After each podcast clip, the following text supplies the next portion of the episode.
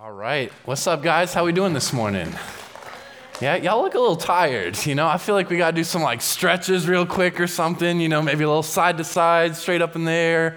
You know, take a deep breath, get some oxygen going to the brain. You know, uh, but I'm excited to be here uh, with you guys this morning. And uh, real quick, can we just give it up for the Hume staff and the amazing job that they've done this weekend?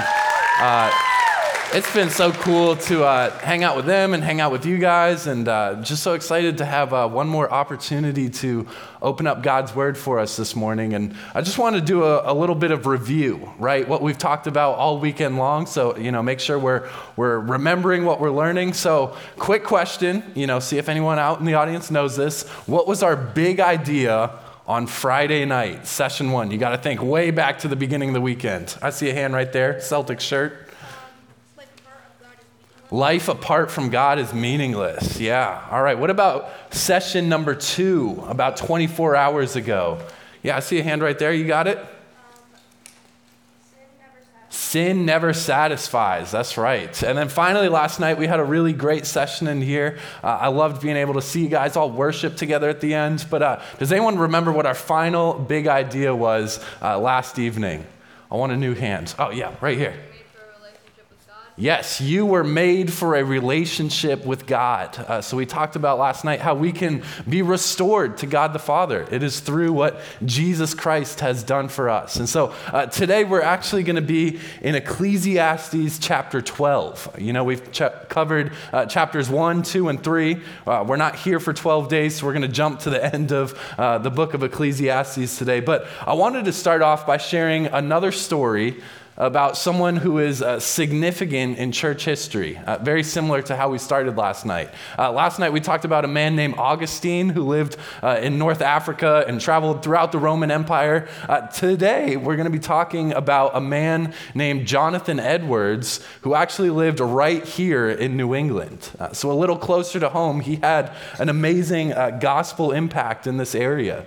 So, a little bit about Jonathan Edwards. Uh, he was born in Connecticut in 1703. Any Connecticut people in the house? All right, a few. I like to see that. Uh, so, he was born in Connecticut. He was the son of a pastor. And here's something interesting about him. At age 13, he actually went to college at Yale. Is there anyone in this room who's 13? Like, show of hands. Imagine going to Yale this year as opposed to your middle school. Pretty crazy experience, right? Uh, but he went to Yale at age 13, and after he finished college, uh, he discovered that he wanted to pursue becoming a pastor. And so he started to gain more studies and, and get some experience. And eventually, uh, he was a pastor at a church in Massachusetts in 1727.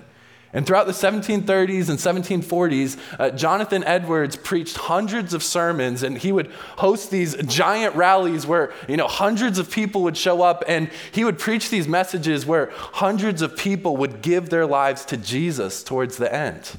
Uh, he was someone who uh, was not concerned about the things of the world. Uh, he knew that his purpose uh, was to bring the gospel to people who had never heard it before. And so his whole life was focused on that mission, uh, sharing the good news of Jesus in an area that desperately needed the good news of Jesus. And so there's two reasons I'm talking about Jonathan Edwards this morning. Uh, reason number one, I want you to know that he was someone who gave his life to a cause that mattered. Right? He gave his life to a cause that mattered. He didn't pursue earthly things. Uh, you know, he wasn't perfect in this life, but he understood that people needed to know about the love that Jesus has for everyone. So he gave his life to a cause that mattered. And secondly, the reason why I'm talking about him this morning is because there's a, a quote from his ministry. Uh, this is something that he would pray very often that I think is extremely relevant to our topic of study. It's often said that when Jonathan Edwards would pray, he would go before God and he would say, Lord, stamp eternity on my eyes. Think about that quote for a second. Lord, stamp eternity on my eyes. Why do you think that's something he would pray? Well, as he was trying to minister to others, you'll face many trials and struggles and challenges in this life. But throughout all the challenges, he wanted to keep an eternal perspective. Uh, he wanted to remember that there was a God who was in charge of the heavens and the earth who, who had him in his hands. He wanted to keep that eternal perspective. Let me uh, share it like this. I have another uh, illustration I wanted to share with you guys this morning. So, uh, I grew up in the New England area and I loved skiing. Do I have any skiers in the room or snowboarders, either one? Yeah, maybe you've been to the Berkshires or up uh, in New Hampshire, Vermont, uh, whatever. But I-, I love skiing growing up. And one of the things about when I would ski is as a kid, I didn't use ski goggles. It sounds weird, like most people, you know, would naturally just think to use ski goggles. But uh, when I first started out, I was like, I've got my helmet, I've got the poles, I've got the skis, I'm good. Like, what do I need those like weird looking goggles that everyone wears? And so I would go down the mountain and I would discover that wait, those goggles actually had a pretty important purpose, right? If you've ever gone skiing without goggles, you know what the purpose is. There's wind hitting you in the face, there's snow hitting you in the face, and even more than that, the mountain is just like shiny, right? Because if you go on a sunny day and you have the snow on the mountain, the, the sun is reflecting off of the snow, and you're basically going down the mountain blind which is not something you want to do, right? You want to be able to see where you're going, uh, you want to be able to navigate the path in front of you. And so from that moment on, I realized that uh, the lens of the ski goggles actually had a purpose, right? Because when you put these things on, they have a tint to them, right? And it changes the way that you see the mountain. And so here's where I'm going with this I want us to put on eternity goggles as we leave this weekend. I'll explain, explain that phrase because it sounds pretty strange, right? I want us to leave this weekend. I want us to leave Hume, New England. I want us to leave the book of Ecclesiastes wearing uh, something I'm going to call eternity goggles, uh, meaning that you are looking at life through a new perspective. Uh, you are uh, keeping in mind all the things that we've talked about that our time here is temporary, uh, that there is a, a long uh, eternity that awaits us, and it should change the way that we live in the here and the now. An eternal perspective should change everything. Should change the way we love others, what our purpose is, what God has called us to do. What we're going to see in our text today is that eternity should change the way we live in the here and now. So, what I want you to do is start turning to Ecclesiastes chapter 12, right? Like I said, uh, we're, we're jumping to the end of the book there. Uh, we're going to see Solomon's uh, final conclusion about the things that he's talking about. Uh, but as, I, as you're turning there in, uh, in the Word, I want to give you our big idea for our, our final fourth session here at Hume, New England. Uh, our final big idea is this to fear God and keep his commands is what you were created to do right? So last night we talked about how you were made to be in a relationship with God. So your being is to be with Him. Uh, but what we are to do in this life is to fear God and keep His commands. Uh, this is true purpose. And I'm going to unpack those terms with you as we get going throughout the message. So if you don't know what that may, you don't know if uh, what that says makes sense, don't worry, we're going to get to it eventually. Uh, but at this moment, Ecclesiastes chapter 12. I'm going to start by just reading verse 1, and I want to hang out on verse 1 for a second too. Ecclesiastes 12:1. Solomon writes this: Remember your creator in the days of your youth, before the days of trouble come and the years approach when you will say, I find no pleasure in them. So let's hang out on Ecclesiastes 12:1. Right? He says, "Remember your creator in the days of your youth. So Solomon begins the last chapter of his book by actually talking to young people. Right? Isn't that powerful? He, he ends his book by, by starting to talk to young people. And he's saying, while you still have youth on your side, uh, which is all the campers in this room, right? While you still have youth on your side, uh, know that there is a God. And know that He has given you a purpose. You know, I meet a lot of teenagers in today's world that uh, will kind of have this mindset that says, you know, I'm going to wait to follow God until I'm older, right? Like, I just want to get the most out of my middle school experience, or I want to get the true, like, high school experience that I see other people getting, or, or they even say it about college, too. They're like, I just want to go off to college and, and get away from mom and dad and, and live it up and party. And, and people have all these attitudes, and they say, you know what, I'll, I'll come back to the God stuff later. You know, I'll circle back around to it. I, I feel like it's kind of important, but for now, I just got to do me. You know, I've met so many teenagers who have that exact attitude. But if you've been following along with us all weekend, you would recognize that there are problems with that attitude, right? What are some of the problems? Well, number one, like we talked about uh, 24 hours ago, sin never satisfies. So if you go chasing after sin thinking that that's going to lead towards joy, you're not actually going to find satisfaction in those things. But another problem with that is that we're not guaranteed tomorrow, right? Our final video talked about this, right? It kind of had that, that twist at the end. But we're not guaranteed tomorrow. And so there are many people that will say, Yeah, I'll put off my relationship with God uh, for another stage of life. But we're not guaranteed tomorrow. The third reason why I think it's important to not have that type of mindset is because we miss out on an exciting, purpose filled life with Christ right? One of the verses we've talked about uh, repeatedly this weekend is John 10:10. 10, 10. The thief comes only to steal, kill and destroy, but Jesus said, "I have come so that you may have life and have it abundantly." Uh, there is a joyful life found in Christ. And allow me to share just a, a bit of my story and, and my perspective with you. I started to share some of my testimony last night, you know, saying that I, I went away to a winter camp and uh, the Lord really used that in my life to, to draw me close back to God. But I went back to school uh, the following week and I was presented with many temptations from my friends in the school system right? Like most of my friends there, there were not Christians and they were uh, starting to get involved in like some things that I didn't want to be involved in. And so I was presented with all these different opportunities and because I, I, had such a solid church community and I was just encouraged by the word, uh, I believe the Lord gave me strength to say no to some of those opportunities. You know, so some of the, the, my friends, they would go out and party or do whatever or do things that they weren't supposed to be doing. And I would stand there and say, you know what, that's not for me. I have a different uh, path that I'm going to go down. And so I said no to a lot of those things. And then when it came time for us to go to college, they went to different schools where they wanted to, you know, go party or, or perhaps even uh, some things that would be considered commendable by most, but like get a high paying job, right? They wanted to go to a really good uh, school and just walk away, get this, you know, super fancy job or whatever. Uh, but I, once again, chose a different route. I went to school down in Virginia and I wanted to go uh, study the Bible. And so here's where all of this is going. You know, I, I kind of went down one path, a lot of my friends uh, went down another path. And so a, a, lot of times people would ask me the question uh, Do you ever regret not joining them for some seasons? Do you ever regret, you know, not just uh, doing your thing, uh, seeking after the Lord? Do you ever regret that you kind of missed out on some of the things that they got to try? And so I received that question a lot, and I want to tell you what my honest answer to that question is. My honest answer is no.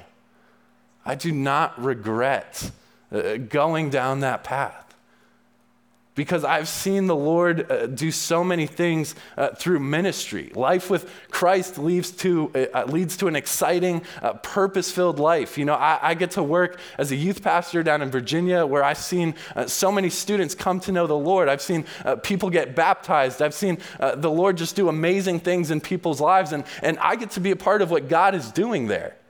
And it's not me, it's about what God is doing through me. And so I get to live this life where I just get to stand back and, and watch God do amazing things. And I don't want to miss out on that. You have a chance to be a part of God's story, what He is doing. When he's rescuing sinners, when he's leading people to the Lord, you have an opportunity to participate in what God is doing. So, why would we want to go down the other path? Why would we want to chase after the things that the world is chasing after? So here's my encouragement for you eye contact for this part. Be a generation that's on fire for the Lord. There's a lot of people out there who are saying, you know, the church isn't doing as well as it used to be. You know, uh, the youth aren't stepping up and following Christ, but, but I don't believe that's true. I believe you guys have the opportunity to leave camp this weekend and go make an eternal impact in other people's lives. The Lord has great plans for you. Romans 8:28. God has good plans for those who are called according to his purposes. Uh, God is calling you uh, to serve him in this area, in an area that is so desperate for the gospel. The Lord has given you purpose and there's an exciting life in him when you chase after him. So leave this weekend feeling charged up uh, to be a generation on fire for the Lord. You can do it because it's not you, it's God working through you. And God does not stop working. I want to get to Ecclesiastes 12, uh, 13. This is the end of the book here. This is how Solomon kind of wraps all these things up, right? He's finishing by saying this. Ecclesiastes 12, 13. He says, Now all has been heard, and here's the conclusion of the matter Fear God and keep his commandments, for this is the duty of all mankind. So Solomon wraps up his book by saying, we are to fear God and keep his commandments. Uh, this is what we are called to do. This is what he has created us to do.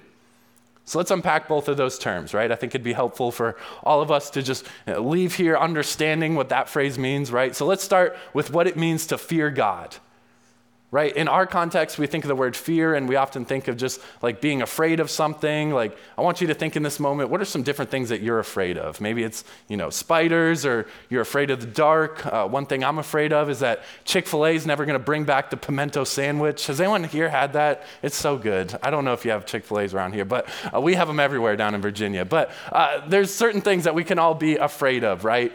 We all have these different fears in life, but, but the word uh, fear in the Bible is actually much richer in meaning. It has some slightly different connotations to it. In the Bible, when we fear God, it means that believers are to have a high view of God. It means we think highly of Him.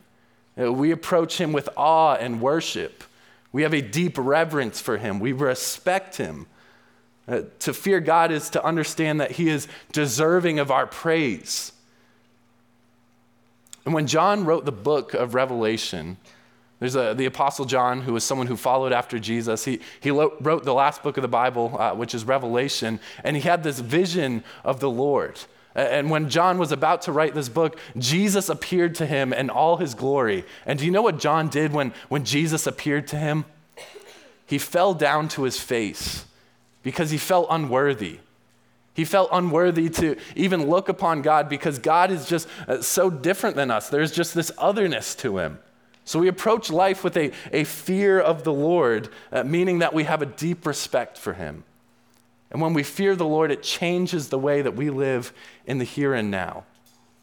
So Solomon's saying that we have a, a fear of the Lord, uh, but also Solomon is saying that we keep his commands right? So we want to follow after God, we want to keep his commands. And, and like we talked about last night, Jesus loves you so much, right? Like, I hope that's one of the things you leave here knowing is just how much Jesus Christ loves you, right? Like we talked about in John 3.16, for God so loved the world, for God so loved you that he sent his son to die for you.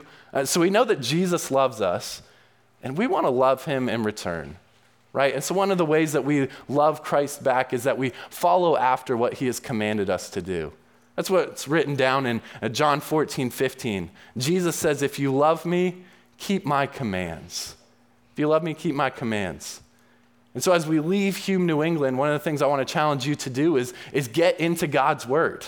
Is start reading God's Word for yourself because you may be thinking in this moment, okay, I, I want to follow God, right? Like this weekend, I've been feeling convicted. I've uh, felt like I don't want to chase after sin anymore and I want to follow God. But, but what are those specific commands? Well, God has revealed those to us through His Word in the Bible. And so we want to read Scripture. We want to open up God's Word uh, so that we can follow His commands. And so here are three points I want to close out uh, our final message time with. Uh, these are the last three things I'll, I'll kind of leave you with for this weekend, and I'd encourage you to write them down.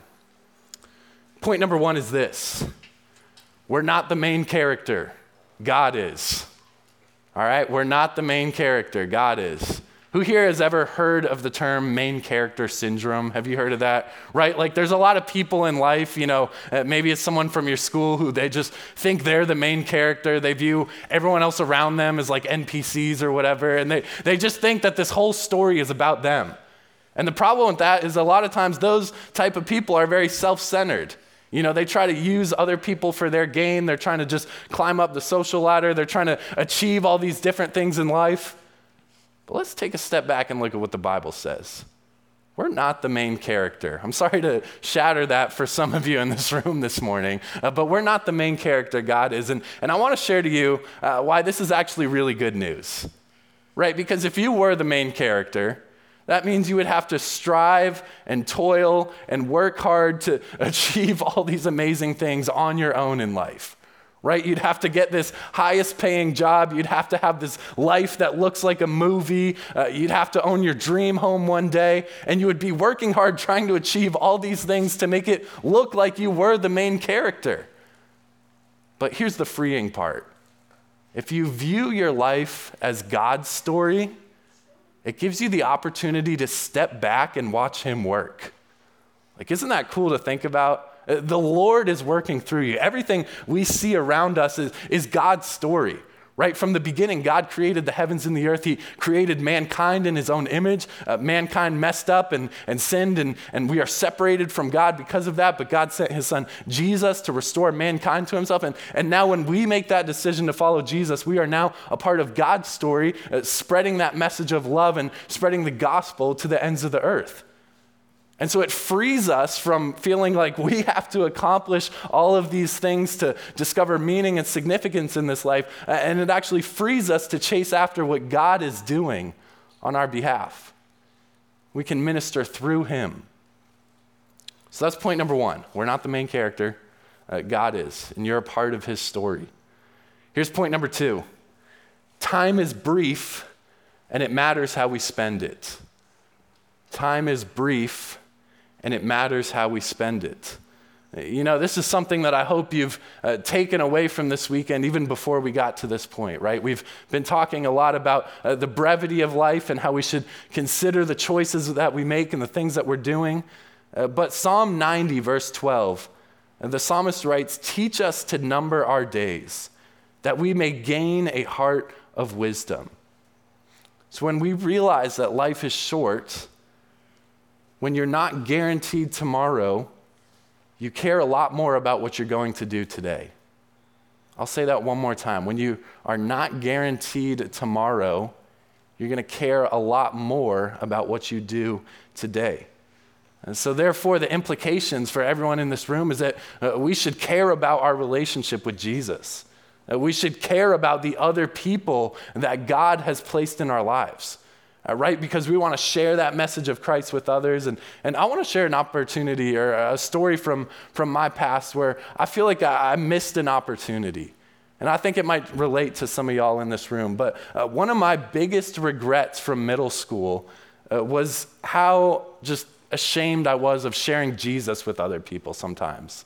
Like, does that make sense? Like, does anyone in this room ever feel like uh, timid to talk about God or Jesus at school because you don't know how other people are going to receive it? Like, that was one thing where I look back at my time in middle school and I, I just think, I wish I was a lot more bold for Christ.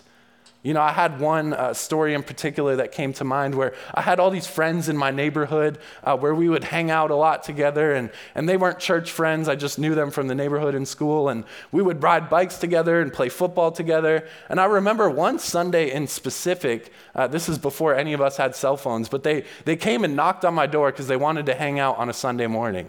And you know where I was on Sunday morning?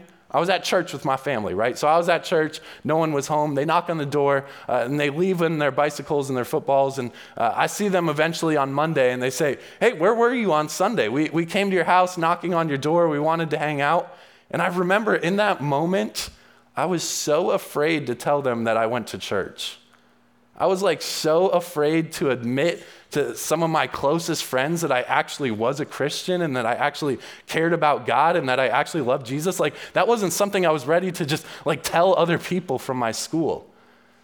But I look back on that opportunity and remember point number two here time is brief and it matters how we spend it. And sometimes I feel like I missed an opportunity to share the love of Christ with people who really needed it. So while I'm sad that you guys have to leave camp today, uh, part of me is also excited uh, because you are going back to uh, situations where other people need to know about Jesus. Right? If you were encouraged from our session last night and just hearing the gospel message and, and worshiping together with other believers, know that there are people outside of this camp, outside of these four walls, who need to experience that as well, too. And we actually live in one of the most unchurched areas in all of the United States, an area that is so uh, ripe for the gospel. So I want to challenge you guys to make the most of your time and seek to share the love of Jesus with others. Then finally, point number three. This is our last point we'll, we'll close out the weekend on. Living with a mind set towards eternity changes what we do in the here and now. Living with minds set towards eternity changes what we do in the here and now.